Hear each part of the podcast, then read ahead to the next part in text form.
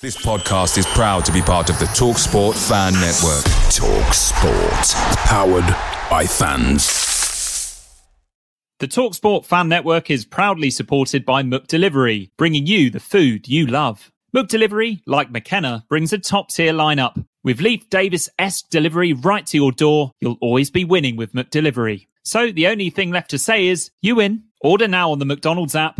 And you can also get rewards points delivered too, so that ordering today means some tasty rewards for tomorrow. Only via app at participating restaurants. eighteen plus. Rewards registration required. Points only on menu items. Delivery fee and terms apply. See mcdonalds dot com. The TalkSport Fan Network is proudly teaming up with Free for Mental Health Awareness Week this year. As football fans, we often pride ourselves on knowing everything, from which substitution can turn the game around to the quickest route home to beat the crowds. However, when it comes to discussing feelings with our friends, we might not always feel as confident. That's why we're here to equip you with the right tools so you can reach out to those who can help. If your mates are struggling, let them know that the Samaritans are free to call on one one six, one two three. That's one one six, one two three. They are there to listen without judgment or pressure, twenty-four seven, three hundred sixty-five days of the year. Let's all take a moment to talk more than football.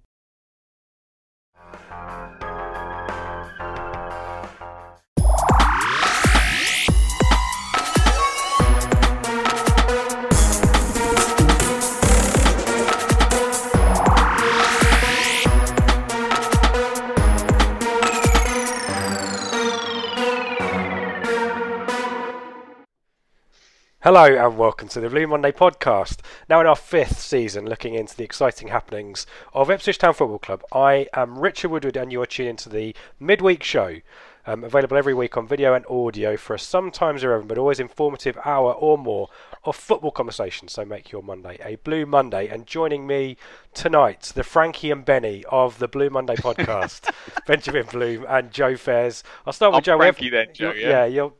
We'll figure out who's who. We need to start yeah. with Joe, because I think, Joe, is this your first appearance of twenty twenty so far? No, I was on um, after... I've definitely been on in twenty twenty with Mikey. Oh, fair dues. Maybe then. After the Wickham game? Possibly after Wickham. But yeah. Let's talk about your shirt. For those those of you watching in black and white, Joe's wearing the um, the old green and claret shirt from the ninety-five ninety-six season. Yeah, the first season down. Tell Can us we do about a game that. Though, Rich? After, after three, can we all say the first player who comes into our head when we think of that shirt? Yeah. Okay. Three. Three one. Uh, join in at home.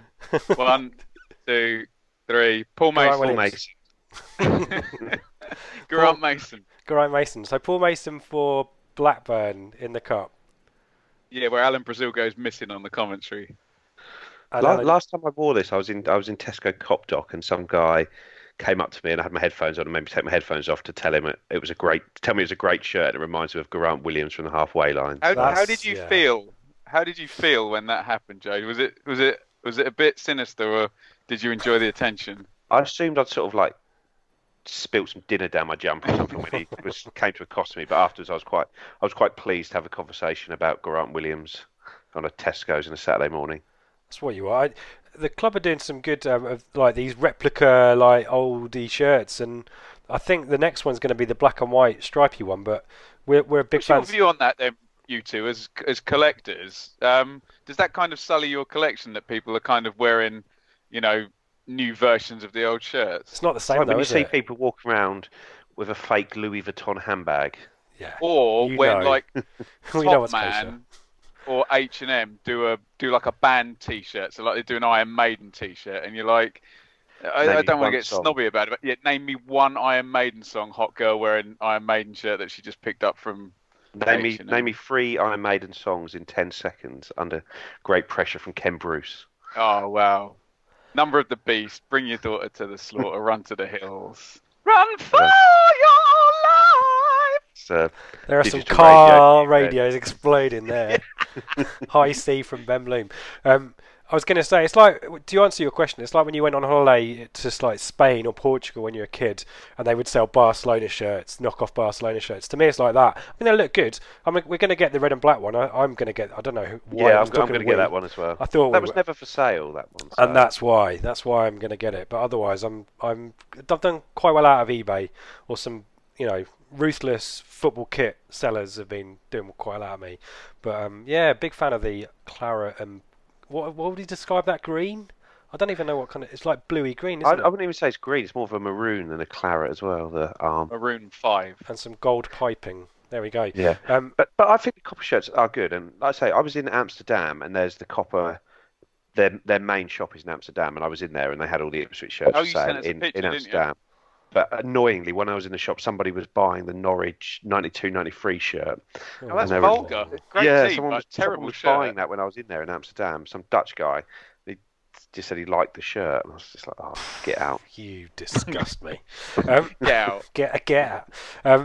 Um, so the Frankie and Benny stuff. We'll come back to Oxford in a minute. That will become clear later on. Um, or if you haven't watched Ben's um, match experience video, um, I'd yeah. highly recommend that. Um, let's do some news, guys, before we talk about the kind of I'm pandemonium not, I'm not doing last night. Anything until you introduce me. Well, I've I've kind of introduced you as the Frankie of the podcast. Ben Bloom's here. Hello, Ben. Hi. What do you want me Hi. to? What what? You've got a nice polka dot situation going on there. Do you want to show yeah. us your mug? Um. Yeah, I've got my girlfriend's called Shaylee. This has got an S on. Richard decided it was the sex mug, but S um, for sex. We're going to get told the people who say when we're too bantery, they're going to say we're too bantery, Rich, and then yeah. the people who say we're too serious. Yeah, well, there you go. Yeah. We've we've we've given you three minutes of bants, hashtag epic bants, and that'll end now. No now. more. We're going to talk about boring stuff like Bant- Bantosaurus Rex. Bantosaurus Rex, the Archbishop of Banterbury over here, is going to fry some stuff in the old banter walk, and then we'll crack oh, on. Oh, no. No, I'm not. No, let's get, we'll kill that straight away. That chat is gone. Um, Josh Earl, someone help me out here. Josh Earl signs... Um, from Preston on loan to the end of the season. Apparently we um, we managed to um, beat Rotherham and Chicago Fire for his um, signature.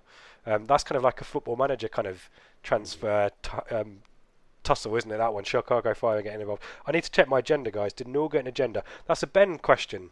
Ben, tell us about yes. Josh Earl. Have you se- I-, I assume he's not really featured a huge amount for Preston before, but they quite like him, don't no. they? No, he hasn't. So Preston bought um, Bauer in, who was the Charlton captain who scored the winner in the playoff final. And they've got Ben Davis, who's going to be the next one that gets sold for a load of money out there. So they've got those two guys at centre-half. And, Rich, your big gripe about us never planning transfer windows ahead, they've got Jordan Storey as well, who they took, who's like a project for down the road. And they've got um, Huntington's back up there. So even at full-back as well... Um, I know, like, Darnell Fisher's always suspended, but he hasn't even... There's Rafferty there. I think Andrew Hughes is the club captain. Tom Clark's there. And they and, and they had an injury crisis as well. They ended up playing Alan Brown, the number ten, at right back. So, look, Earl is nowhere near the, the Preston team, which is a pretty decent um, team. It will probably regress to around... So I think they're around ninth or tenth anyway, probably where they'll... I don't see them finishing in the... playoffs, but um, so yeah, nowhere near that team from our point of view. You've sent Toto away. Um, I just had a look down our options, and um, Earl then becomes a third dedicated centre back if you are going to play a three at the back.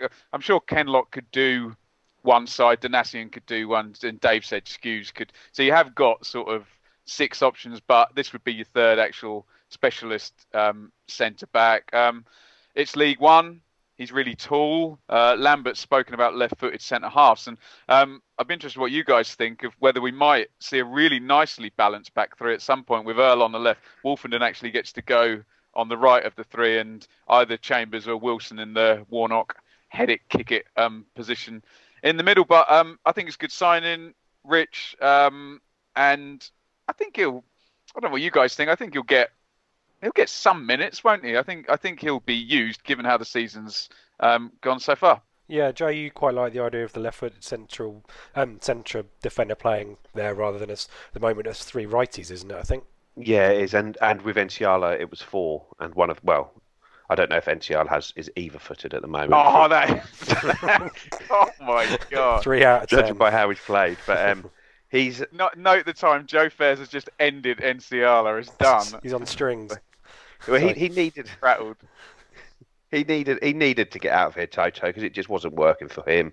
It sounds like he's had an inauspicious start at Bolton, judging from the Lion of Vienna report of him in yesterday's game. They're good, They're good um, Joe. Stuff, yeah. I'm aware of them. Yeah. Yeah. So. He needed to go, and, and when when you're getting rid of it, the, the chance to bring in a left footer is is an appealing option. So I, I can see why he did it. I think Corrie and Darby was expected to kick on a lot more than he has done, at both at the back end of last year and at the start of this season, and he just hasn't. So that that balance Earl could bring is is important. I think I think he played a lot for Preston at the start of last season. I think he got a good sort of fifteen, twenty games up at the start of last season or the season before when he was young. So there, but I say he's a big unit. I, th- I don't think he'd, he'd ever let them down, but he's probably a little bit raw still. And could possibly play left back if needed at a push as well. Our friends from from from the Finney and the Preston North End podcast and like him a lot. So um yeah, one to keep out for, and, and, and certainly a good bit of business there. Keep let's keep talking about um, central defenders, um, Joe. Um, some interesting quotes after the match last night from Lambert around Wolfenden, and this um, had transfer hoo-ha with Sheffield United, where we keep hearing bits and pieces, but there's some quotes now. Um, we talked about him on the flagship, um, and it'd be interesting to get your views on valuations as well, but um, there's this three million figure that's been quoted now. The quote's from Lambert, and I'm not going to do the voice. Um, the absolute, there's no absolutely no chance whatsoever um, that he'd leave. Put another three in front of that three. Um, then I might think, yeah, three million, three million doesn't even buy you a flake anymore. There's absolutely no chance whatsoever that would happen. He's getting down with the real people. He knows the cost of a flake, Joe. Um, what's your valuation of Wolfenden? And presumably, you're not as, whatever the fee, you're not an advocate for selling him at this window. No, um, to be, but if Sheffield United were to offer thirty-three million, I probably would reluctantly so, agree uh, that he has to go. But, um, No, no, I think it'd be a big mistake to sell him because he's such an important player for us. The way we've, sorry, excuse me, it looks it looks like we're going to go free at the back and we're going to try and play out the back, and that's three games in a row now, and four including the cup game where we've gone free at the back. And if we're going to play that, we can't we can't afford to lose a player of his quality because he is the one that gets that formation sort of ticking from the back. So it's going to take a silly offer to get him out of the club, which is. So if a silly offer comes in, that's one thing. From what from what I've heard, Sheffield United inquired at the weekend, and Marcus Evans basically said, "No way, it's not happening." So that they've they've basically been told, "Come back with a ridiculous offer, or or don't even bother." And hopefully that'll be the end of it for this window. Oh, good stuff. And Richard, Richard, just quickly on that, I think Lambert played that one quite well, positioning himself right in between uh, Marcus Evans and the fans by saying, oh, no, he's not going without my say-so. And I think the quote was, we can't have players leaving here for the amounts they have done previously. So now he's put himself in a position where if that is done, he can say, well, that was that was over, over my head. head. So I think the powers Lambert, that the be. psychologist... Well, we sold, we sold badly, didn't we, last in the summer under Paul Hurst, we sold badly. Adam Webster, Martin Waghorn, Joe Garner. We we got next to nothing for those players in, in real terms when it came to replacing them. And what, Joe Ludson as well, running the running the deal. That should have got money for him as well. Yeah. And Bart's now going to go for bugger all as well. Sorry, Karen. No, that was it. That was, that was good. Um, I was going to say some lessons being learned there. This is this is how I'm going to spin this agenda. This is good. Um, talking about learning lessons, I wonder after the last few months whether we've learned our lessons about letting games, um, letting international breaks um, play through, because we have another three-game week, guys, coming up. Ben, we've talked about this before. Fleetwood's now moved to Tuesday, third of March. So we now have a three-game week, which is Blackpool, Fleetwood at home, and Coventry. Um, which is quite a chunky run. You've talked already about um, these. We might have had another situation with another game against another top six kind of team last night had things maybe gone a little bit um, worse. Um, but another tough kind of run of fixtures coming up. Yeah, I mean, I just um, you you said you were going to ask me about this, so I just had a look before we came on. Um, assuming the Tranmere game does go ahead, and I mean, we've got this uh, free week uh, with the Bury game, but I, I don't know whether they could even scheme that. You wouldn't want Tranmere to go in in the middle of a uh, three-game week. But so you have Tranmere, then you have this massive three-game week of Lincoln, Rotherham, Peterborough, which, you know, I, I always talk about the six points from the three-game week, but you don't want to give up a defeat to Rotherham and them to have six points on you during the season as a challenge. So um, you've got another one, uh, Sunderland, Wimbledon, Burton, uh, then Oxford. Then you've now got this um, new one, okay, If you want, if you are playing a three-game week, other than the three games being at home, to have the second two at home is what you'd want. So you've now got Blackpool, Fleetwood, Cov, um, then Bristol Rovers, then Pompey, then that absolutely vital week off with six games to go. That's um, fallen fairly nicely with the Bury issue. Then you get Easter, which isn't quite a three-game week, but the first two are at home. It's Southend, Bolton, Shrewsbury, uh, Rochdale, Donny and M K to finish. But the one thing I did notice, Richard, this is incredible. Nine of the last thirteen games, nine out of thirteen, I'm going to say that a third time, nine out of the last thirteen games are at home. Oh, I was, that's incredible. Yeah. We were bemoaning a lack of home games during October, November, so it's nice to see they've been caught up. And oh, but I'm trying to think. If from the, the home form is good, Rich, oh, if yeah, you take yeah. twenty points from those nine games, you are, you know, up. and you're up. Actually, point, if you yeah, the point I games, yeah. wanted to make though, guys, is after Wimbledon away, which is February the eleventh, it's it's a downhill. downhill stretch with nine out of thirteen games home. I, I cannot fathom how that's how that's happened. I know the Bury thing is one, and obviously other home games being thrown in there. But God, he's saying we'll be on easy street after that Wimbledon quote well, away game. But um, sh- come on, who else is going to have a run that nice of, of not yeah. travelling? Well, there's not many no, no, difficult teams in there. We were was... talking about in the car on the way up there last night. This that. That nine or thirteen, someone picked up the other day, and it's just an incredible run. And like I say, if we can play as we did in sort of in the home game against Accrington, and as we look, the form seems to have turned. No one's going to want to come to Portman Road. We've got to make sure we play with that high tempo. The crowd will be there. There'll be a big crowd pushing us through to promotion, and that should see us over the line. If we can, if we can be within a point or two of the top two at the start of that run, then. Well, and as Joe, as Rich says, once you've done the Lincoln, Rotherham, Peterborough big week, um, there isn't too much. Sunderland away is hard. Blackpool away, Coventry at home. Pompey away is the week before the cancelled Bury game. And then that last that last six, Southend home, Bolton home, Shrewsbury away, Rochdale home. So, come on, Southend, Bolton and Rochdale within yeah. four games at home. Donny away, okay, that's... That's not a good that's place to go massive, if you're. That could be a massive yeah, game. That. That's not. That's not what you want, because o- oftentimes it is that penultimate weekend of the season where, where people lose it, don't they? There's a silly um, result in then, there, isn't there? Yeah. Yeah, and then M K at home, but yeah, um, I know that three game weeks are three game weeks and they're tricky, but that fixture list, once you get past the horrible Lincoln, Rotherham, Peterborough week, which is on us soon enough, is Peterborough not terrible. Dropping like a stone anyway. Yeah, true. So and Madison will have been gone by then, and we've got we've got nothing to fear. Well, there you go. There, there you go, listeners. With optimism, finally abounds. Nine out of thirteen. Nine out of thirteen. Jesus. Hashtag nine out of thirteen. Let's end the news. The Peterborough chairman. Sorry, Rich. The Peterborough chairman will not be happy about that, will he? Oh, there's a complaint to the E F L coming up right away on that one. Who's who's in charge yeah. of the computer? Um, Sean Harvey. Let's end. Let's end the news, Joe. I want to get your thoughts on this one particularly. Brett McGavin and Aaron Drinan um, are on trial at Ayr, isn't it? Um, rather than yep. we don't know what for. Presumably a loan, I guess. Yeah, um, it will be for a loan spell. Like, McGavin's impressed in his sort of games in the first team here, and his contract is up in the summer. But you'd, I'd be amazed if he wasn't to, to get a new contract the way he has played when he's had the opportunities. And that includes in F A Cup games, not just the E F L Trophy, and Aaron Drinan still has another year left on his deal, so I, I imagine it will be for a double loan spell up there. Uh, poor old Drinan, who's gone from sort of Sweden to Scotland, I imagine it's a bit of a change. Where next? Yeah. Um, and there's a lot of people kind of hoping that Drynan's going to suddenly click and... Um, wh- can someone help me out? I'm not trying to quickly search. Uh, Ayr United, I assume they're not S B L. They're third in the Scottish Championship, so right. the second tier. So probably a level sort of comparable level Jack to League Ross One? Was playing at, but I don't know. I don't know. I don't know what the standard is there, but right. I can't imagine it's particularly high. No, well, it didn't do much for Tristan Nydam, did it? And he was in the S P L, I think. So yeah, yeah.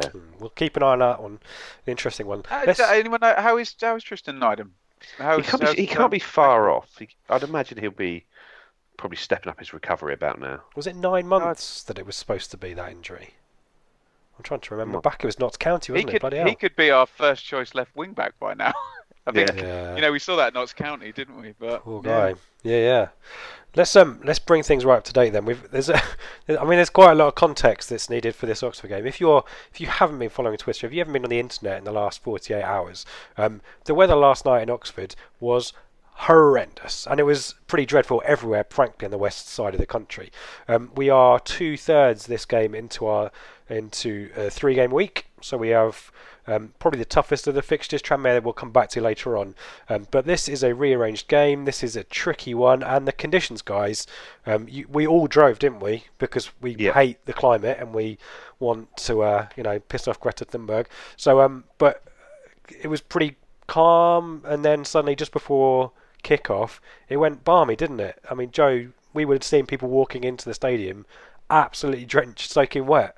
Yeah, well, I'd um, I'd got I'd got there a bit early and gone to Jay's Sports Bar for a oh, quick shandy before the game, and then came downstairs, got myself sausage and chips, and I was standing outside the ground eating eating it, and it was fine. Sort of, obviously, it was spitting, but not bad. So I just stood outside the ground eating it. I was bumped into Steve, who I think is a listener who we see, and um. I, I came in and I was sort of you and another guy that from school came in, and I was chatting to you. And by the time, sort of within two minutes of our conversation started, everyone piled down from the sort of from the terrace, and everyone piled into the ground and were absolutely dripping wet. So it must have just started sort of out of nothing, because, like I say, I was standing there not worrying about it, and then, like I say, we went up to the seats, and it was the conditions were awful. And it, doesn't help, obviously, not having a west stand when we're a country where the wind comes in from the west. Yes. And it was just you, you could, look, you could you could obviously see what was going on, but it was like you could it showed up in photos where normally you take a photo on your phone to try and show how much it's raining, and you can't even notice it. And it was just dreadful. And one of my friends sent me a picture from the iFollow coverage, and the bit sort of where the where the issue was was where the players had lined up. We you couldn't really see it from the away end, but the pitch looks so bad there. Yeah, it I was like um, an absolute bog. I was overlooking that bit. I was going to say you had so, a better vantage point possibly. Uh, yeah. yeah. And and uh, Ben, I was going to ask you. So we had some fun and games in Frankie and Benny's, which uh, basically every man and his dog decided to descend on, and eventually got served. Shout out to Luke, who got a five-star TripAdvisor review for making my own special table. Um, so more on that on Ben's uh, match review. If you want to go and watch that. Um, but the pitch, when I walked out there, didn't you know there was? You could certainly see down the sides of the pitch. From your perspective, Ben, could you see these puddles in the centre of the pitch around the centre circle starting to form, or was that quite well, was, a rapid thing once the game had started? I was more worried about the wind um, to begin with, like Joe said, with the open end. But look, we've all, all been to football in bad weather, and players are very good at playing in bad weather. But um, and it reminded me of the Wigan home game last year, where this was the type of weather when you kind of look at it and you think, right, toss a coin here. Um, both teams should change their tactics now. It's like get through it without doing anything ridiculous. It's, you know, that everyone saw that goal kick go up after five minutes and just balloon up in the air. Yeah. But we, we're not just British people talking about the weather, because tactically this probably informed what both teams were going to do in the game. Yeah, let's talk about the lineups first and foremost. Um, again, we talked on the pod about Um, the the view that it's it's starting to look a little bit more consistent, and certainly um, you know the preference that I had was one or two changes, and we got that, and it was an enforced change, sadly. Uh, it was Caden Jackson who missed out through injury. We don't know the extent of that, but it sounds like um, it's not too bad, but clearly enough for him to miss out completely. Uh, I think it sounds like it, it's his hamstring, but it was uh, almost precautionary that it's getting up to a position where it may tear, so let's hope it's give not him a rest, a try and let him recover eventually. Yeah, it, situation. It was one where it's a sort of you'll get to a stage where you need to give it a rest, and giving it a rest, which is obviously the right thing to do. And, and worth noting that um, new signing Josh Eller's on the bench. Joe, your your thoughts on whether this was the fixture to kind of keep this consistent team that's now been featured at Wickham and Accrington, or whether you would you were anticipating a little bit more rotation here? I am. Um, No, I, I wanted to keep a similar team. I, I the only f- change I thought might happen, I, I wondered whether Emir Hughes would have another start in his legs after playing on Saturday. So I was half expecting if there was one change, it to be maybe Cole Skuse for Emir Hughes. I was delighted that it wasn't, because I thought Hughes is a, starting to become a big player for us. But no, as far as I'm concerned, I want to see this eleven f- for the end of the season. Obviously, you got Vincent Young to come back in for Edwards. You got maybe Earl to come in for potentially Wilson, and then Bishop might get the odd game ahead of Judge. Sears, Jackson, Keane, Norwood play the hot hand out of those ones who's scoring goals, give them games, and just you, I want to see eight of that team playing every week, and sort of maybe two or three there, but that spine has got to stay strong. Ben, were you happy? Yeah, uh, Joe's nailed it. Um, I I was happy. It's just a bit of a shame that, okay, it's great, keep the same system, keep the same person. It's just a shame that it was the type of weather and the type of conditions where, it, you know, pattern play was not going to be a thing, yeah. was it? It was going to be don't make any mistakes. So, um, that you know, it, it, it's good to build up some kind of understanding. But I totally echo the point about Hughes, and he played all ninety, um, as it turns out. So, yeah, great. Yep. Oxford's um, it's it's it's a four three three. I'll quickly go through this team. I think it's more of a there's a sitter in there in the middle three, but it's Eastwood in goal, uh, Ruffles, Morcino, Dickey, and Long. There's a there's a joke in there somewhere that I think um, our friend Darryl has already identified. Gorin is the uh, is the deeper of the City midfielders there with Baptiste and new loan signing Marcus Brown in midfield. Um, up up the top we've got Tariq. I'll do all of his names: Tariq Kamal, Malaki, Akwesi, Fosu Henry, or Tariq Fosu if you want. Uh, Matty Taylor and Nathan Holland make up that front three, um, and on the bench worth naming Jamie Mackie. You can still find him, he's still there, um, still finding a career though as a substitute now. Um, guys, I'm going to do my best to kind of um, make sense of this. We'll kind of talk through the interruptions we had. We'll talk through the major chances. We won't dwell on this too much. Um, give me your thought. Let's, uh, to Ben's point, let's mention this point that in the first half, the wind is in our favour. Um, we are kicking with the wind behind us.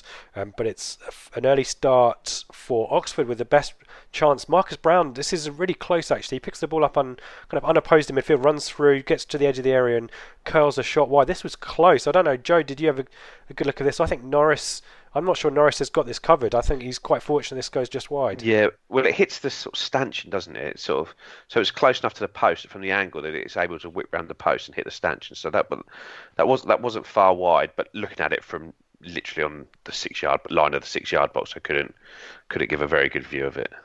And their end of the quality in the first half, yeah, after well, six minutes. Ben, there was some lovely Will Keane bring, bring yeah, down. Yeah, well, there's, playoffs, there's, so. the, there's the couple of judge chances. I just want to get your thoughts on Marcus Brown at this point. I thought he was quite decent for them. He gets involved quite a lot, Ben. Have you have you seen anything in in your championship stuff, or is he?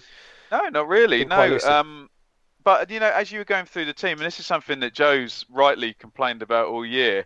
Within five minutes of watching Oxford, I knew what their pattern of play was and what the game plan was. The you know the fullback through to the deep line playmaker. You got two runners, two quick wide players, like you said, four three three in attack, four one four one. It looked well drilled and it looked like it would win games. And I think Brown um, as a loan signing, I'm sure Liam Kelly must not be fit because I don't know why they would why they would get that deal done and not put him because no. he's he's been on the bench. I assume he'll he'll get minutes as well. But yeah, look out for Oxford. Yep. Um, these two judge chances then quickly on these. Um, Wilson, I think it is, punts a long free kick, definitely wind assisted here, all the way to Keane. Joe's mentioned this, chests it down nicely to Judge, who himself kind of chests it down, and it's a dipping volley with which is just wide. The away end kind of like that, but the away end is kind of looking directly behind that ball, and it's always going wide. And then uh, I think it's a minute later, long throw kick flicked on by Keane, ball bounces around again. A lot of this kind of uh, loose play, ball bouncing around, lots of head tennis. Norwood gets in there and tries to make things happen. Calmly lays the ball into Judge, who kind of, similar to the Accrington goal, kind of dribbles the ball away from goal and then hits it back. Wolf- Wolfenden, I think, is it's the first instance we've seen Wolfenden. Um, I use the word galloping. I'll use it again on the um, galloping forward. I think it is who actually probably was better placed maybe to take the shot. That was that was Garber as well. Was so he Garber? Really was better. I he really was her. better placed to hit that. I didn't know on the. I couldn't check on the video whether yeah. that was um, yeah. Garber against his old team. I should have mentioned before, but. We've had Ipswich growing into the match, probably the better team, but the puddles are forming in the middle of the pitch.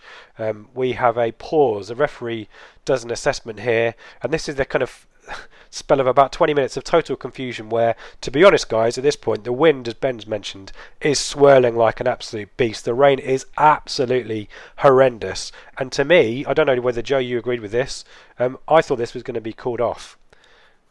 I was pretty yeah, certain. No, I, I was thinking it, it did look like it was going that way. It's just when they were speaking to the managers and the captains, I, I was hoping that it was something along the lines of, look, this game is either going to finish now or it's going to, f- or it's not going to be abandoned, because what I, I don't think would have been fair would have been for one team to go one nil up, then all of a sudden the other team is just getting in the ref's ear, deliberately trying to get the game stopped. I, I was I was hoping, maybe naively, that he was just trying to get an agreement of effectively finish it now, or we, or this is going the distance. Yeah, and we had a we had a one minute pause Um, we resume, and then five minutes later, another pause. Um, we get more kind of discussions, and then we get the notice that there's going to be a five-minute break for the ground staff to try and tend to the pitch. The rain's Rich, lighting down a little bit. That's the point where the weather gets better, isn't it? Yeah, it starts to go on. Go on, Ben. What you wouldn't have seen in um, from the away stand probably, someone walks down the touchline with a live mobile phone and feeds some bit of information to the fourth official, like you the know, weather forecast or something. What maybe. do we do? What oh. do we do? And it, and it had obviously been, look, get them off, buy yourself some, buy yourself some time. It was that classic thing where the managers didn't want to stop, the fans didn't want to stop, but the poor old ref is going to lose his job and his um his living if he doesn't follow the.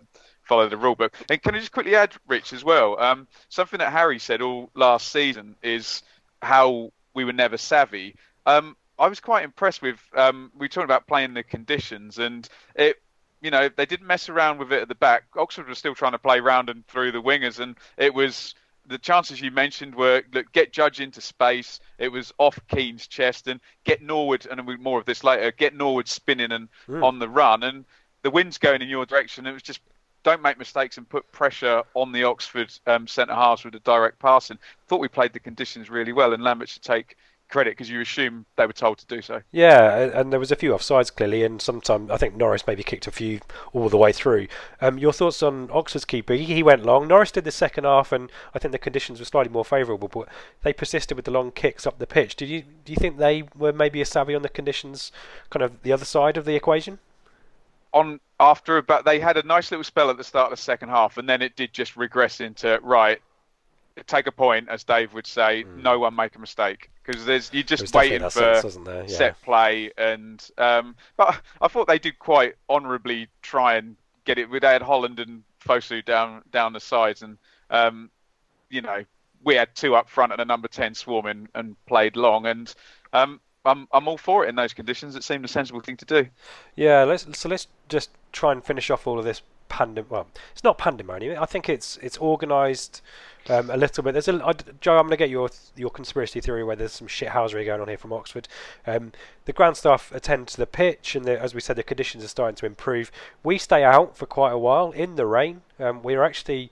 Um, playing passes to each other and warming up, actually in the area where the ground staff are trying to improve the pitch, which um, I didn't find particularly inter- clever. Um, but Oxford go in, and um, my mate Chris next to me was suggesting that Oxford went in and got a whole new change of kit, probably warmed up. Um, but also the conspiracy theory point, do you think that was a maybe a slight message to the referee that we're we're done here, we're quite happily not come back out, or am I reading too much into it? I, I, I did think that the fact they went back into the dressing room did sort of strike me as they wanted the game to be finished as opposed to carry on, where we st- us staying out there gave a very, very clear message that we want this game to continue. Yeah. Theirs was maybe a more ambiguous message, but ours was clear as day. And the um, thirteen hundred Ipswich Town fans were also making their opinions known. But we start some twenty-odd minutes later with eighty minutes left of... I think it's eighty minutes of injury time, isn't it, that we get? So I'm the timing's all that, screwed. What was that all about? They, they freeze... It was only eighty held up, wasn't it? Not an eighteen, I thought. Oh, no, it was an eighteen. It was one hundred percent an eighteen. Uh, they yeah. froze the scoreboard, so everyone's aware that there's twenty-seven minutes gone, and then they put up eighteen minutes stoppage time, presumably some ridiculous football bylaw about shooting someone with an arrow from a bridge in Coventry or whatever. No, from the start somebody... of the game, it's got to go round and round, and we've got to hold up ninety-nine minutes if the delays that long. Someone could have scored in like the sixty-second minute, and it'd still been in the first half. Yeah. Oh, exactly. Yeah, forty-five plus that, and it would have gone down as that. It's a good point, actually, Joe. Well, fifty-four minutes, guys. This is the major talking point. There's not a huge amount in the second half that I've got. Um, is that fifty-four minutes in the first half or the second? fifty-four minutes in the first half, Joe. This is fifty. Okay. This is forty-five. forty-five plus nine. Um, it's Chambers, I think, with a long punt forward. Again, Ben's point, we're, we're playing the conditions here, and Norwood does fantastically well here. Twice, I think it is, that he um, beats, I think it's Messinio, for um, gets him gets the wrong side of him. Um, and who wants to take this? Ben, do you want to do you want to give us your view from, from your vantage well, point here? How many times was this a foul? And so by who? Norwood have been Norwood have been trying um, this kind of unsettling type of run, and he's we we know the type of player he is. He's very confrontational. He's he's um, I mean the term shithouse would probably be appropriate for James Norwood, wouldn't it?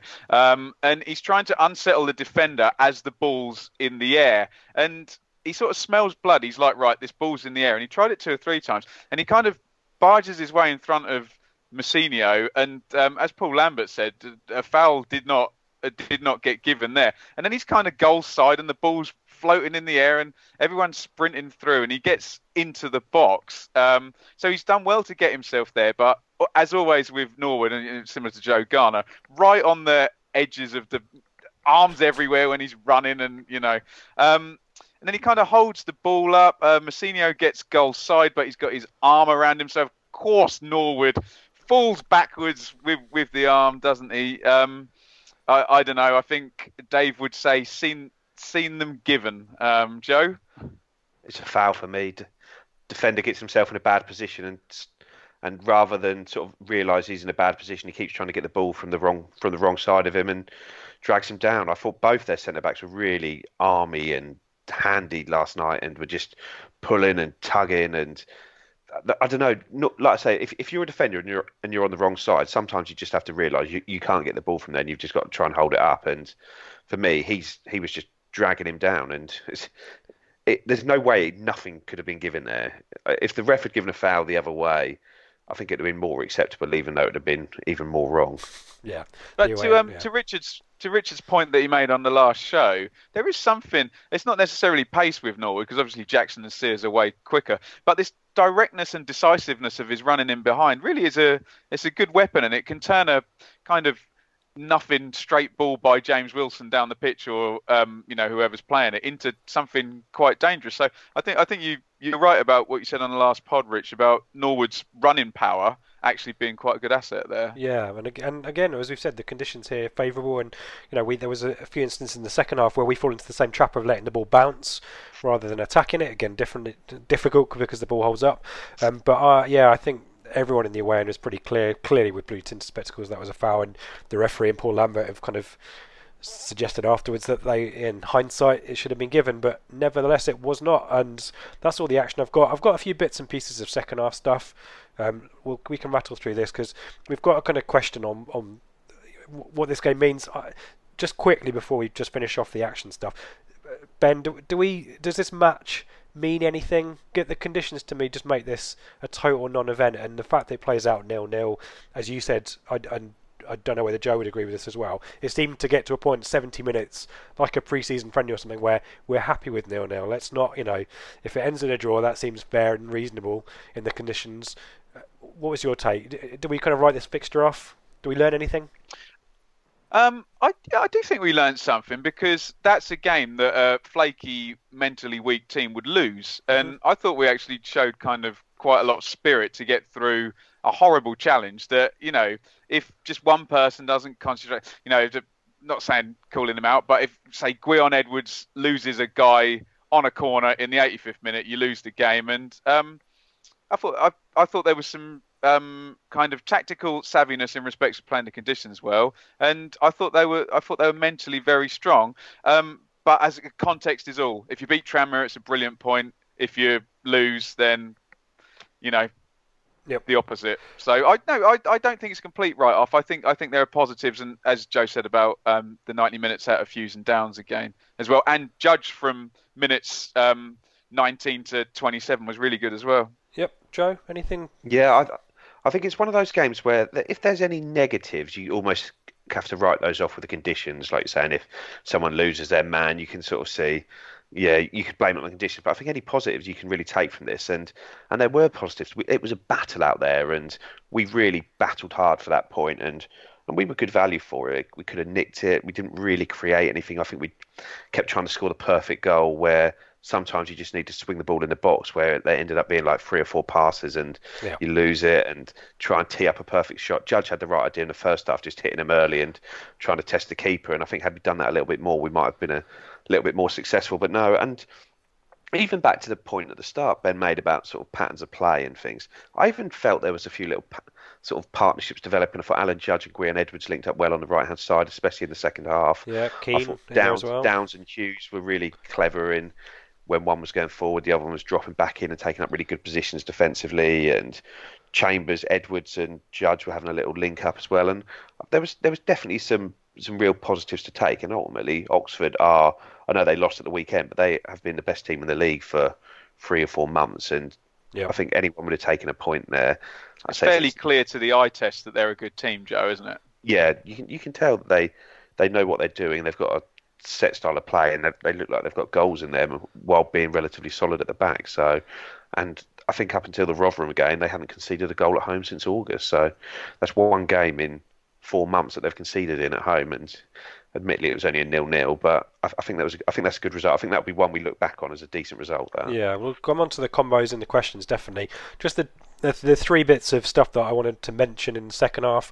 There's a couple of really good chances here. Foster I thought was was really ex- good for them. I think he figured out Chambers quite quickly. It's a drop of the shoulder or a step over here, and this is a shot that looks probably from one side of the ground like it's going in, but fortunately it's the side netting. Um, Chambers and Fosu was quite a tricky partnership there, and I think they swapped sides quite a bit as well.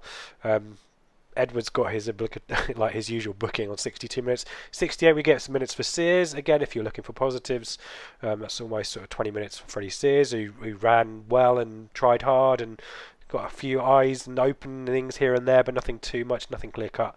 Um, and then the last chance really of note, seventy-six, is Brown again doing well in the area, finds the ball to Ruffles, who kind of slashes across the ball, hits a shot that's kind of kind of mid-height that Norris gets down well to save, and the ball avoids Taylor, who's running in, and Edwards gets it clear from Fosu, and that's it. Five minutes of added time, but nothing really much, and everyone kind of settles down. A few long throws, a few set pieces from Oxford, but that is it, and we can get on the road eventually and get out after half an hour sitting in the car park. I don't know how long you waited, Ben. Were you, oh, I did a, you were quite I did a video, uh, so were, I was oh, fine, yeah. It was a bit of yeah, it was a bit of a toil getting out, Joe, wasn't it? It wasn't as bad. It, it was almost yeah. worse than Wickham. I'm trying to think. Yeah. I got out quite easily at Wickham, so I can't really oh. judge that one. But it was a good forty-five minutes in the car park. Hmm. I think the problem is we were in the back car park, so you lit the whole the whole of the front car park had to go before, because once because the it, It took forty-five minutes to get out, and I reckon the first forty minutes I didn't move an inch in yes. forty minutes, and then all of a sudden once it started moving it was okay, but yeah, another nice drive home. League One experience that maybe I'm not super keen to repeat. Away days are great, but there's nothing quite like home comforts. The same goes for McDonald's. Maximise your home advantage with McDelivery. You in? Order now on the McDonald's app. At participating restaurants, eighteen plus, serving times, delivery fee and terms apply. See mcdonalds dot com. Blue Monday are delighted to be partnered with TalkSport Fan Network and NordVPN, giving you the best possible offering for browsing the internet securely. NordVPN opens up global streaming options for content not available in your region by switching your virtual location quicker than Wes Burns running down the wing. NordVPN acts like your cyber Sam Morsey whilst online, protecting your personal data and sensitive info like passwords and credit card details from falling into the wrong hands. For about the price of an I T F C match programme a month or a Blue Monday Telegram subscription, you can get yourself a NordVPN account which can be used across six different devices. If you need to rapidly change direction like Amari Hutchinson, there's a thirty-day money-back guarantee. To get the best discount off your NordVPN plan, go to nordvpn.com forward slash Blue Monday or click the link in the podcast or YouTube subscription to be taken straight there, supporting us here at Blue Monday in the process. The TalkSport Fan Network is proudly teaming up with Free for Mental Health Awareness Week this year. As football fans, we often pride ourselves on knowing everything, from which substitution can turn the game around to the quickest route home to beat the crowds. However, when it comes to discussing feelings with our friends, we might not always feel as confident. That's why we're here to equip you with the right tools so you can reach out to those who can help. If your mates are struggling, let them know that the Samaritans are free to call on one one six, one two three. That's one one six, one two three. They are there to listen without judgment or pressure, twenty-four seven, three hundred sixty-five days of the year. Let's all take a moment to talk more than football. Um, should we... I, I just... Quickly, Emma Hughes. Um, I got. I don't know whether you guys agree with this or not. I th- there's a point in the second half for me, maybe about fifty-five minutes, sixty minutes, where he looked a little bit out of puff, and then suddenly, from sort of five, ten minutes later, he was really energetic. He was really good at actually doing the dirty stuff last night that we kind of attribute to Cole Scouse. I thought he was getting his body in the way, he was blocking, he was winning the ball, he was moving it onwards and trying to make stuff happen. I thought it was probably not as an attacking Um, kind of performance from Hughes, but actually a hard-working central midfield performance. I I was quite um, pleased with that. I don't know whether anyone else has a views on Emma Hughes, and, and also whether we're likely to see him again if we play on Saturday, or whether this three-game week is a bit too much of an ask for him. Who wants to take that one, Joe? Well, he's he's been really good the last two games, I think. He's really sort of started to show the sort of form which you'd expect of, of him, because I had been getting concerned recently because he looked like he'd started the season quite brightly, played a couple of games, and then sort of just seemed to not really be progressing. And he's saying, I'm fit, I'm ready to go. As far as I'm concerned, I'm fully fit. And I'm thinking, well, I'm, I'm not seeing enough out of you yet. But these last two games, and Wickham to an extent, which was a real battle in the midfield, he really stood up to be countered in that game. And so this the game on Saturday may, may be a bridge too far, but purely probably because of how heavy the pitch was last night and how heavy the pitch will be if the game even goes ahead on Saturday, because that is an estate, and playing games on those sort of pitches are draining.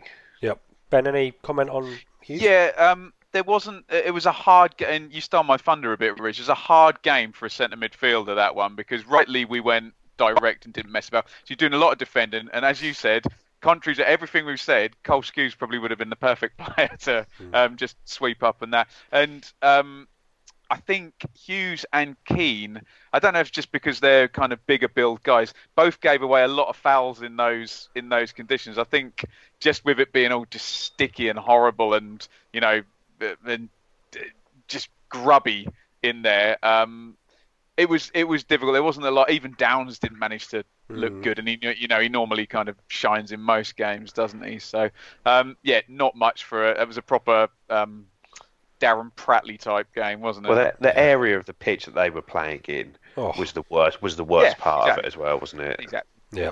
Let's do let's do some questions. I, oh, there's some interesting stuff here as well, as you'd expect. Obviously, clearly last night has inspired a few people, including F B L Tractor, who says, I'm not, I'm not sure this is a question that he's looking for an answer for. Um, do you think Ipswich will reign this season, or will it be a washout? Let's hope we storm it. Um, there you go. I'm just um, sharing that with you. Um, I'm going to merge we, two questions we back together. To the banter? We are. This is um, the sanctioned ten seconds of banter.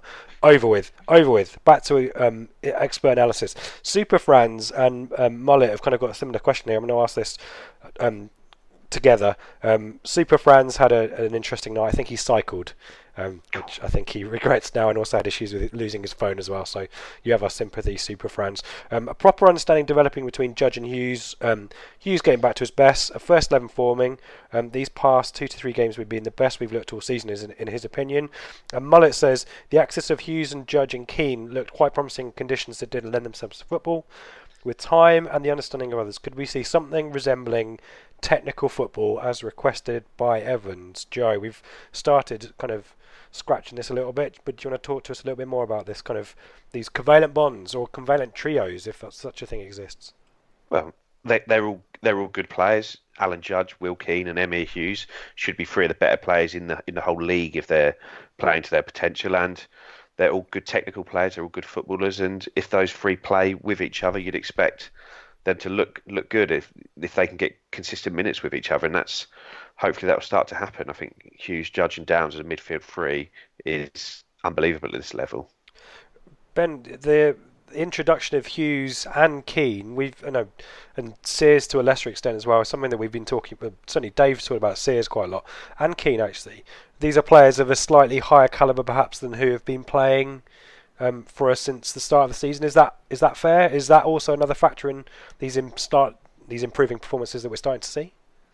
Yeah, perhaps. I mean, if you look at um, you know, Norwood and Jackson have come from uh, one direction, and um, people like Judge and Keane have come from come from another one. You you'd never know where the ceiling is for for either. But um, yeah, there's there's if no you're saying reason Hughes for Skews. And you know, you're you're talking about Norwood and Keane and Norwood and Jackson. Sorry, I'd agree with that as well.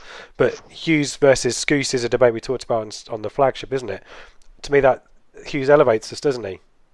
It, I'm going to repeat what I've repeated all year. If your intent and your pattern of play is to play um, good football, um, you don't you don't need Maradona, Messi, and Pele. You know, if um, if uh, Chris Basham is now a famous marauding footballer, you know, um, because of the intent of his team and things built around. It's, you know, there's absolutely no reason why we can't, although I'll be the first one on here complaining when we knock it around and get done one nil in the last minute in one of these nine home games in the last thirteen. But yeah, um, long term, that yeah, some of those things um, and those combinations look really good. We've we've alluded, Joe, to to what this match represents. There's a bit of a there's some contrasting views, as you suspect, on Twitter on what last night means. A lot of people perhaps reading too much into the fact we went direct, but I think we're all in agreement that we played the conditions. Scott Morse asks, um, could getting a point at a good Oxford United team be a catalyst to revive our season? Um, I, I would suggest continue the re- the revival of the season. Would, would you agree with that? Well, I think you you can see the difference in the last three games since... Like I said, there was this talk about after the Lincoln game that there was a big chat between the players and the management in the dressing room. And since that game, I don't think it's any coincidence that we've played three at the back, which it seems the players like, that we've stuck to the same formation, that we've effectively stuck to the same team, that from the sounds of things in training, we've been working on shape in the week. I think these are things that were missing previously. And I think this is that's the cat, this, that. That Lincoln defeat and what happened in the change room afterwards seems to be the catalyst for this run. Ben, um, Tim Pashley's kind of got a little angle on this, as, on this kind of revival as well, um, which, which I'll ask in kind of a devil's advocate mode, which you know we like to do. Um, the kind of green shoots of recovery and kind of turn, corners being turned, he talks about, um, or are we playing teams at the kind of right time? Are, are teams performing badly? We talked talked about Accrington, Wickham on a bad, a bad run. Oxford mitigating circumstances last night. Have we been a little fortunate? Um, maybe, but um, but cliche ahoy. Everyone's got to play everyone, and it will. You know, you, you can't can't control these things. You come against a team on a bad run or without their star striker or what have you. The more um, alarming thing, I suppose. Um, now Burton are in the top six. We we have beaten a top six team, but we need, in these remaining games, we need to beat somebody, and we've still got Rotherham, we've still got Coventry at home, we've got Oxford at home, we've got Burton at home, we've got Pompey at home, we've got Peterborough at home. They're all in the top ten. You can go down as Fleetwood. We've got to beat some of those teams now, haven't we? Yeah, on that point, Tom Turnbull asks, um, disappointing not to have broken the top six duck, but considering conditions, happy not to lose. Uh, can we go without beating a top six team and realistically get automatic? Or I think a playoff place is probably, you know, you, you don't think you're going to have to be anything special this season to probably finish in the League One playoffs. But automatic, you're going to have to beat some of these top six teams eventually, aren't you? We're going to run out of points not, otherwise. Not, not...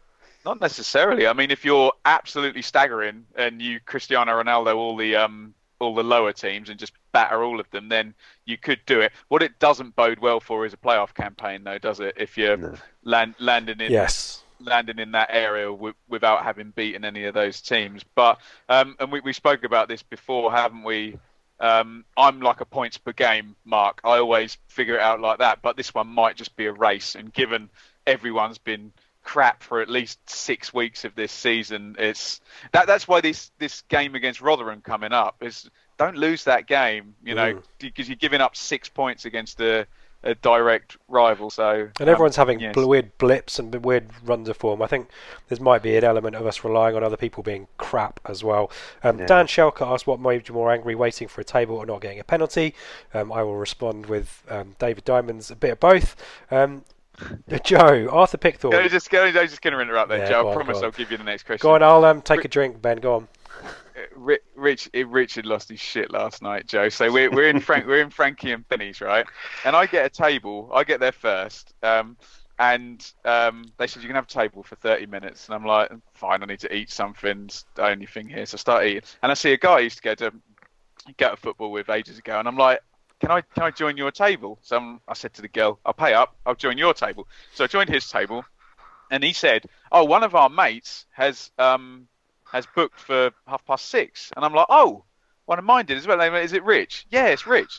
Oh, okay. So um apparently they took Rich's booking, and Rich wasn't very happy about this, right? And at about six twenty, with Richard just about to arrive, they say, well, you, you're going to need to go, guys. We've got we've got bookings, and I'm like, no, this is this is the booking, and they, they wouldn't have it. So we were we were kind of shuffled out. So we took Richard's booking, and oh man, he had a face like absolute thunder. He was. Um, Did he, he send was, some gifts round? No, though, I, there were some calls yeah. that were cancelled, Joe. I, I don't know. They were trying to sort out.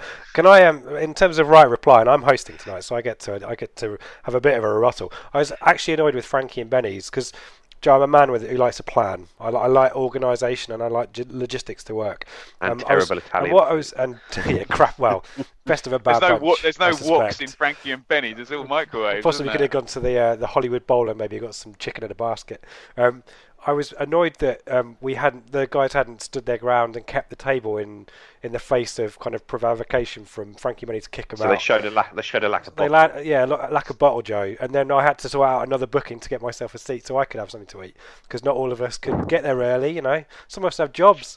Anyway, well, move Joe, can you on. It? You know, you know they have the little reception bit. He's just stood right next to the reception, just a complete arse-on. Just yeah. like stood there, not I moving. Was not happy. He did get a five-star TripAdvisor review out of me though, and he made me a mine table, oh, Joe. Dear. So that, so if anything, the angriness paid off. You know, customer oh, service. Dear. That's all I'm after. But in answer to Daniel's question, Richard was way more unhappy about his table than the penalty.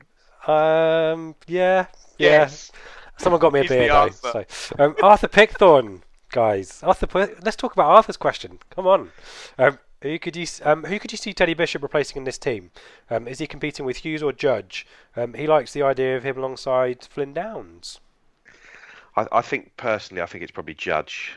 But but when we had our good season in twenty fourteen fifteen, he played in a midfield two alongside Cole Skew, so he can do that. But I think if he were to do that, Downs would have to take a really, really responsible role in, in that midfield, and that would be asking a lot of him to really curtail any attacking instincts he has, and it would also take away from his game. So I think it's Bishop or Judge effectively for that role, supporting the strikers and getting in and around it, breaking lines from that position. Does he need to learn the ten position? We talked about this on the Saturday, or sorry, on the flagship. It'd be good to get your view on it now. He played there. He played there a lot as a kid, so I, I, I wouldn't say he needs to learn it. He, but he just plays it differently. Judge likes to get on the ball and pass it, where Bishop likes to get on the ball and drive past people and try and slip people in. So mm-hmm. he would probably play it a little bit deeper, so it would become more of a three in the middle rather than a sort of a two with a one in front of it. But I don't know. He, he'll he'll have his know, moments. Joe, season, I'm sure. Middles, Middlesbrough have been playing with a three at the back, two number tens, and one striker. He even almost played like Keane. The old Christmas tree foundation. Yeah, Keane with no, but there's three at the back. Do you know what I mean? Yeah. Um, but Keane with Judge and Bishop off. That'd be amusing, yeah. wouldn't it? Can I just quickly say, um, Chris Wilder, who gets mentioned a lot in the last couple of podcasts, played Kieran Dowell at left wing back from the number ten position. Brilliant. So I'm starting the Ted Bishop at right wing back. Um, all out attack. Who knows? It's a shame we haven't got any cup games, because I suspect he's only going to get sub minutes, isn't he, for the rest of the season, Joe? Or is he? He might get maybe a, you know, rotation start, perhaps. Yeah, in, in these three-game weeks. Can yeah. I just say that with sarcasm as well before someone tweets me? No, I'm gonna I'm gonna clip that and in revenge for Frankie Mennies. Um, Adam Williams, Ben, we talked a, bit, a little about this, but it's a good angle on the penalty stuff, and we I think we've talked about this as well about Norwood. Um, he, does Norwood waste too much time looking for fouls from aerial challenges rather than trusting his own ability to outmuscle opposition centre backs? Um, And I think, is there something about the referees as well? Don't want to give him a decision? Does Norwood need to be a little less cute and a little bit less feisty? I don't know, because we've never seen him not, not be like that. Um, but, I don't know, I think I'm going to, Joe was nodding, I think I'm going to disagree with Joe. Um, I, I, this is game, isn't it? Confrontational, wind every wind everyone up. Look, if, if he can if he can score goals without doing that, then then of course. But um, would you... Would you lose the edge off his game if he's if he really thrives on that, you know, saying hi to the centre half in the first minute and saying, I'm going to get in your head and I'm going to score a goal today and it's going to be your fault. Um, I think he thrives off that. So um, who knows? We, we should just quickly shout out Adam, who works for the B B C, mm. who on a B B C match review wrote Kiefer Roberto Francisco Moore as a dog whistle just for just for us. So well done, Adam. And Salute all you taxpayers... That's where your money's going. That's where your licence fee goes. Joe, do you have anything to add on the Norwood debate before we move away from that? Um, I, I just find him a little bit frustrated. I don't mind him having the battle, but I think too often he ends up costing us when he's doing it by putting a stupid foul in when we're putting a bit of pressure on them. And he doesn't manage the game situation as well as he should do at times. I don't have an issue with him playing the way he does and playing on the edge. And I think he should have had. He could have even had two penalties yesterday, because I think the one in the second half, he stands his ground on the edge of the box, and the defender just bundles him over to win the header. I, I don't see anywhere else on the pitch that would be a foul, but the ref doesn't give it. Yeah, and as soon as he gets the yellow card, which sometimes is quite early, he does he, he does lose that fighty edge of the game because he has to naturally curtail it. So, yeah, maybe there's something in there, but I don't think he's going to change at this point in his career, is he? Um, that's it on the questions. Thank you to those who asked questions. Thank you. Um, apologies for those we couldn't read out. There's plenty on stuff on there, obviously stuff we've talked about as well, but please send them in so we have something to debate and discuss and disagree about, which is always interesting. Um, there were three other matches last night. Uh, sorry, two other matches last night. Burton, we mentioned them, a one nil win over M K Dons. Um, Lincoln um, were the team who put um, N C Isla's Bolton to the sword, five one. I think three goals were in the last five minutes or something crazy there, um, but not too much else to talk about apart from F A Cup ties. But as Ben has mentioned, um, more movement in the top six and more collapsing and concertinaing of teams up there. Burton, I don't know if this is the first appearance in the top six for them this season, apart from maybe before the opening day, um, but they are now on thirty-nine points, which puts them a point ahead of Sunderland, um, who are in seventh, having played a game more. Um, Rotherham still top, obviously, with Wickham second. We are third outright on forty-two points, with Coventry behind us on forty-one, but Coventry have this game in hand still. Oxford remain in the top six as well, forty points, um, but it's still tight. It's really rich. Mm. Um, five wins in six for Burton, in really good form. Yeah, I just spotted that those green blobs there as well. Yeah, good stuff from them. Um, Donny on a good run of form as well. This is going to go down to the wire, isn't it? This is there'll be a few teams. It might close up to maybe eight or nine in March time, possibly. But this could go all the way, couldn't it, guys? This could be interesting. I've, I've, to be honest, I, we're we're I, I can't talk on behalf of every other club, but we're certainly capable of going on a run and winning five games out of six, six games out of seven, and pulling away from the pack. So. It it probably will go down to the wire, but I, I, I don't see why. I, like if if we're sitting here on the first of April and we're six points clear, I'm I'm, I'm not going to say that would massively surprise me. But well, look what it's done to Joe, Burton. It's, it's rubbish though, isn't it? Top of the league has got forty-four points off twenty-five games. Yeah, yeah. That is there's Playoff no form. No one's on two points. Yeah, exactly. No, nowhere near even though. Really, yeah. take a take a real streak to even get up to. It's like one of those sort of, talking now. about the race. It's like one of those ten thousand meter races where they're going to finish about forty seconds outside the world record, but it's all just about the pacemaker and the timing. And the Kenyans are at the front trying to slow people down because they know they've got fast finishes and stuff like that. Time to get your doing? shoulders but, out. Yeah, so, we're just gonna we're just gonna bomb on now. Let's kick some heels. Um, Tranmere. Um, I haven't got to play your stats right, guys, I'm afraid, but I'm sure you won't be too upset because Joe always ruins it anyway because he's too good at it. Um, Tranmere, as it stands, Tranmere is on. I reckon I could take Joe. I'll we'll we'll arrange. We'll get this configuration back, and I'll get some Frankie Menny's revenge. Um, Tranmere. I'm calling him out. I'm calling out Fares. Here we go. This is it. This is meet me in the fan zone. See you on the fan zone on Saturday. Um, Tranmere. Um, uh, uh, Mark Martin Waghorn. Fake Twitter account, um, or maybe an Ipswich fan who's just a huge fan of Martin Waghorn, has got a confirmation from the co-owner, I think it is, from Tranmere, um, that they are doing all they can to make the game happen. Lambert wants it called off sooner rather than later to avoid everyone who's travelling up from Suffolk. Um, so let's assume for now that it is on, guys, which is the information we have available to us. Um, we've talked about the, the ideal seven points from the three-game week, Joe. Um, we should be aiming for that. And are you looking for more? Ro- are you expecting consistency or rotation, perhaps, for this one? Noting the um, pitch is going to be crap. I, I, th- I think there probably will end up being a couple of changes purely because there's just been that that, that was such a heavy pitch. So it's really it's going to be really difficult to for the Hughes and possibly even Downs in the middle. I, I know you're not going to want to miss both of them, but. That was just that was going to be a struggle, and to go on to another pitch, which is heavy from there, it's going to be a big struggle. So I'd, I'd imagine there may be a couple of changes, but I think Tranmere have just dropped into the bottom three, so I can't say I can't say I'm in too much fear of them. Yeah, um, no one's Joe, at four. Give, given that um, uh, Jackson's um, uh, and Keane is Keane, is there any chance that Sears might start? Or is it too early? I don't see that it is. He played sixty-five minutes off the bench at Lincoln. He played a similar amount from the start against Exeter. He's played twenty-odd minutes last night. So he's, it's not like he's only come in for ten, fifteen-minute run-outs. He's had, a, he's had a decent chunk of minutes in the games he has played. Yeah, that substitution yesterday might be might be that, kind of to get him up to speed a little bit. Um, Ben, your thoughts on whether the three five two, we would expect rotation and give a few players who are still getting up to speed um, a bit of a rest, but would you keep the three five two, or do you you yes yeah.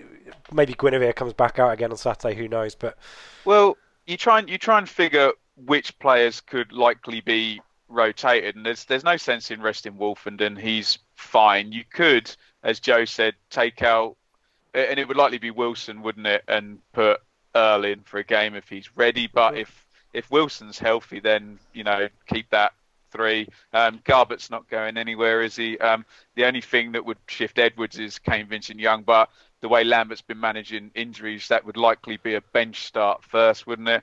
Um, Joe makes a fair point about Downs and Hughes. Um, I suppose Hughes would go first, um, given Downs is just feels a bit more durable. But you've got Skews there um, waiting, haven't you? Um, I, and I think Dodge starts, I think Norwood starts, and yeah, then it's um, maybe you give Keane a rest, and if Jackson's not around, is is Sears is Sears ready? So um, it's starting, fingers crossed, to to pick itself now and actually make some sense where you can have a logical conversation, hopefully like this, rather than oh.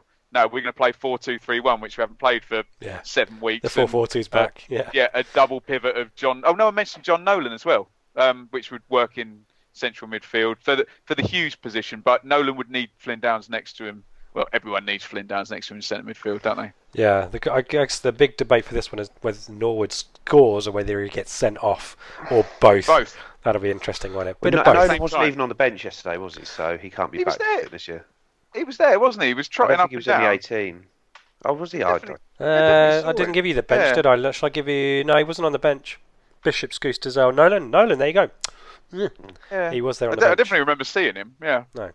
Mm-hmm. Um, so we'll um, we'll keep you posted on the Twitter whether anything happens, because I guess there's two configurations of the flagship on Sunday. Um, if we do Tranmere, then that'll be nice and easy. Otherwise, we'll figure something else out. We'll do a mailbag show or something. A mailbag. We haven't done one of those for a while, so we'll figure yeah. that out and we'll keep you posted. But um, yeah, keep your eyes peeled in terms of news and all that kind of stuff. Um, what's going on in the Tranmere game? I'm trying to think of what we've how we get on usually if we when we play on crap pitches. The two that spring to mind are Birmingham in the League Cup semi-final, where they kind of bullied us off the pitch, which had been dug up, and had, I think had, I'm not sure whether they deliberately dug it up or whether there was something that had happened previous weeks. Well, they, they were almost talking about how they, that they'd allow their cows to graze on it because they didn't want to give us a good pitch to play on. So mm. I don't think they were trying to get the pitch good, put it that way. And the other one, that I, uh, the famous one, is obviously the Norwich two one with the other other Thorn own goal, which the pitch God, assisted. Yeah. So we've got. Uh, am I missing any obvious ones? The Man City abandonment in the League Cup obviously doesn't really count, but. Yeah, who knows? Who knows? Maybe another lottery. Um, that's it, guys. Anything else? I've, I've got a quick um, play of stats right there. I've got them organised at the end of this call. So organised. Oh, for the end it, or for now? Sp- for now. All right. In in, in the spirit of um, Frankie and Benny's, I've named. He's going to do the menu. The price. the price of the menu. I've, I've got two eleven ninety nine. Played for Ipswich, and it's who can get the closest on appearances for them. Okay. Mm-hmm. They probably are two most. Appearance to Franks in history. So the first one is Frank Brogan, who played for us between nineteen sixty-four and nineteen seventy-one. Dave, help me. Um, How many appearances? one hundred seventy-three. three hundred. Rich. two hundred twenty-three appearances. Oh, split the difference. Ben there. Is fifty off and you're seventy-seven. Yes. So Ben, that one. Maths. And sixty-nine goals. I think part of the team that won the league under Bill McGarry in the um, to get us promoted before Robson. I think he was a really good player. From is is France Dutch for Frank? Oh, it might be Francis. I don't know. I haven't got him. When are we going to get onto the famous Franks, Joe? The other one is Frank Yallop. I was thinking oh. three fifty. I knew you'd ask that. I think it's it's three fifty. I'm gonna stick around the three hundred mark. three hundred forty-nine. It's three hundred eighty-nine. Oh! So it's one one. So the decider is going to be... I tried to shithouse him, Joe. um, it's more of a fun game to name... Franks. Frank Tyson. How many caps did he win for Holland? Oh, man. Oh, seventy-three. Like, oh, Mullet's going to... This is like the hipster football question that we should know the answer to. I think it's a bit less, maybe. fifty-odd, fifty-five... Rich is the winner, but to be honest, you're both losers because it's only fourteen caps. Oh, wow. You're not within enough oh, standard deviation. The, the nineteen eighty-one purists yeah. are going to be yeah, yeah angry with sorry us guys. On that. Well, if I wasn't you even born, come on. Well done, Joe. That was a, that was a good play your stats right to end on, and it's a nice segue to advertise that if you're if you if you if those kind of stats are of your of your era, then you can do better. We'll send the link out for this. Then listen to the Naked Footy show this week, where our own David Diamond and G B will be talking about the Oxford game, and I'm sure I'm reminiscing about um, Ipswich eras before any of us were born. So um, that'll be a good listen. We'll send you the link for that. Um, you can find us on Twitter at Blue Monday I T F C. You can find us on Instagram at Blue Monday Pod Team, all one word. And you can find us on YouTube if you go searching for Blue Monday Podcast, hashtag I T F C. Um, and obviously, if you look on our Twitter, all those links will be there. Um, you can find me at Ipsrich. Joe, where can we find you and your Academy account? Um, at I T F C underscore Academy. And your personal And account? I'm personal at Joe Fares. And Ben, what have you got happening? We've got a few videos out from last night, obviously the Oxford yeah, game. But you what's... can find me at Frankie and Benny's by reception with a face like stealing tables, stealing, turning tables over, getting special proper treatment, Royal Rumbles. Yeah. Um, now, can, can I still have the plug, Rich? Um, yeah, but I, I can't promise that I won't clip it out. Okay, no, at Benjamin going. Bloom on Twitter, where I say a lot of really wise stuff all of the time.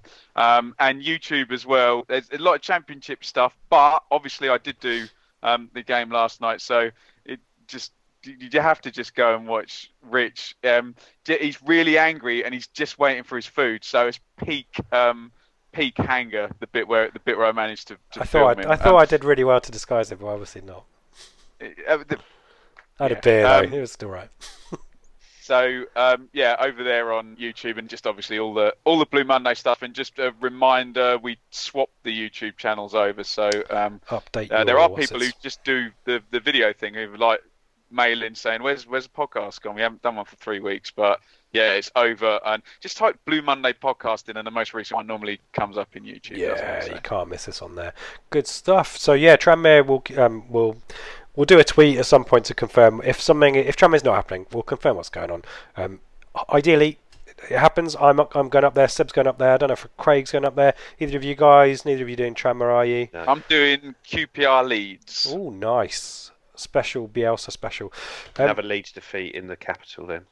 Oh yeah, yeah. Hatred, oh, and the Ben Bloom. Yeah, the Blem, yeah, the Ben the, Bloom. The, the Benjamin Bloom curse. Yeah, curse, yeah, because I'm. I I caused Berardi to get sent off and Casilla to fall over and Cooper to concede a penalty in the playoff semi-final. It wasn't my fault. You're like the North Stand post. We need to get a witch doctor or something. I don't know. There's there's some voodoo there. Um, yeah. Guys, enjoyed that. Thank you very much for your time. Appreciate that. Um, and um, Joe, say goodbye. See you later. Ben, say goodbye. Goodbye. Goodbye from me.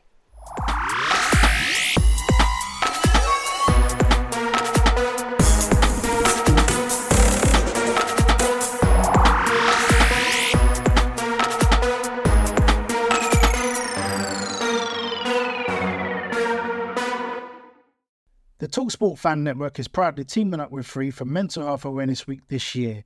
As football fans, we often pride ourselves on knowing everything, from which substitution can turn the game around to the quickest route home to beat the crowds. However, when it comes to discussing feelings with our friends, we might not always feel as confident. That's why we're here to equip you with the right tools so you can reach out to those who can help. If your mates are struggling, let them know that the Samaritans are free to call on one one six, one two three. That's one one six, one two three. They are there to listen without judgment or pressure, twenty-four seven, three hundred sixty-five days of the year. Let's all take a moment to talk more than football. It's the promotion run-in. Everyone is gathered round to watch. The McNuggets share boxes are there, offering much-needed distraction. Your mate's already been booked for double dipping, but in you swoop to steal the last nugget and claim all three points. Oh, and there is the Harry Clark fist pump to celebrate. Order McDelivery now on the McDonald's app. You in at participating restaurants. This podcast is proud to be part of the TalkSport Fan Network. TalkSport. Powered by fans.